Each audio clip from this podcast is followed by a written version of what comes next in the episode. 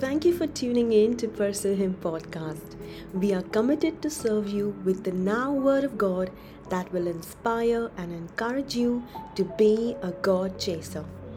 Help us reach out to many by subscribing, sharing, and leaving a review for us on your favorite listening app. This is Cheryl, your host, and today's episode is titled I Believed, but Why Didn't I See? By Pastor Derek D'Souza. I was just pondering over a small but effective principle in the Word of God. Most of us know that we have to believe God's word to receive the results God has promised. But what happens when we do not get the results we expect, even though we have believed?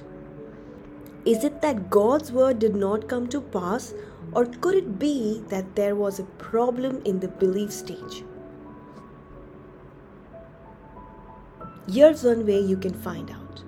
The Bible says in Mark chapter 9, verse 23, all things are possible to him who believes. To believe means to align oneself. We got to be aligned to God's word. Here's one way to find out if we are aligned to the word of God. Step 1. Ask yourself, what have you believed? Step 2 check if your life has been aligned to that belief. Well, the result is directly proportional to alignment of our life to our belief system. Alignment or making a change in your life due to a new belief you have learned in the Bible is the only gauge that you truly believed. There are so many who believe but never align themselves to what they have believed.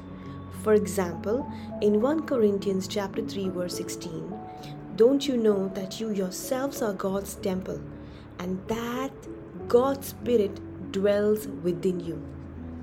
If we truly believe the above statement, we would be doing the below. First, thoroughly check our hearts and minds and get rid of everything that hinders and defile God's temple. Why? Because we believe God dwells in us. Second, we would then align our life to our belief. Since we are God's dwelling place, we should live a life separated from the world and alive to God. John chapter 17, verse 16, 2 Corinthians chapter 10, verse 3. This truth, believed and received with the heart, will then produce results that will give us access to the indwelling Spirit of God through faith. Romans chapter 5, verse 2.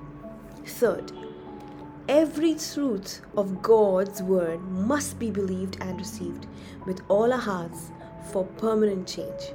John chapter 1, verse 12 after you have done these three steps, the result will be that we will live a victorious life. We will be free from sickness and lack no good thing, and God's kingdom will manifest on earth. Yes, that is the power of alignment to your beliefs.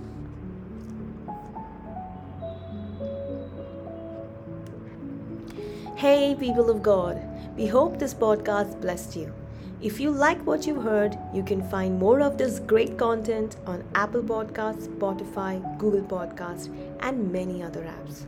Also, we would love to connect with you. Check our complete basket of resources on pursuehim.net. Remember, keep pursuing Jesus, for what you pursue is what you become. Have a blessed day.